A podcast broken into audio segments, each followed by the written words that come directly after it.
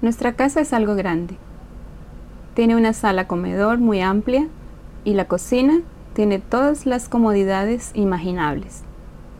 En el segundo piso hay tres recámaras para nuestros hijos y la recámara principal para nosotros. Quizá la piscina sea la parte favorita de todos. Como hace mucho calor durante verano, nos gusta mucho nadar y yo paso mucho tiempo en mi despacho que está conectado a un costado de la casa.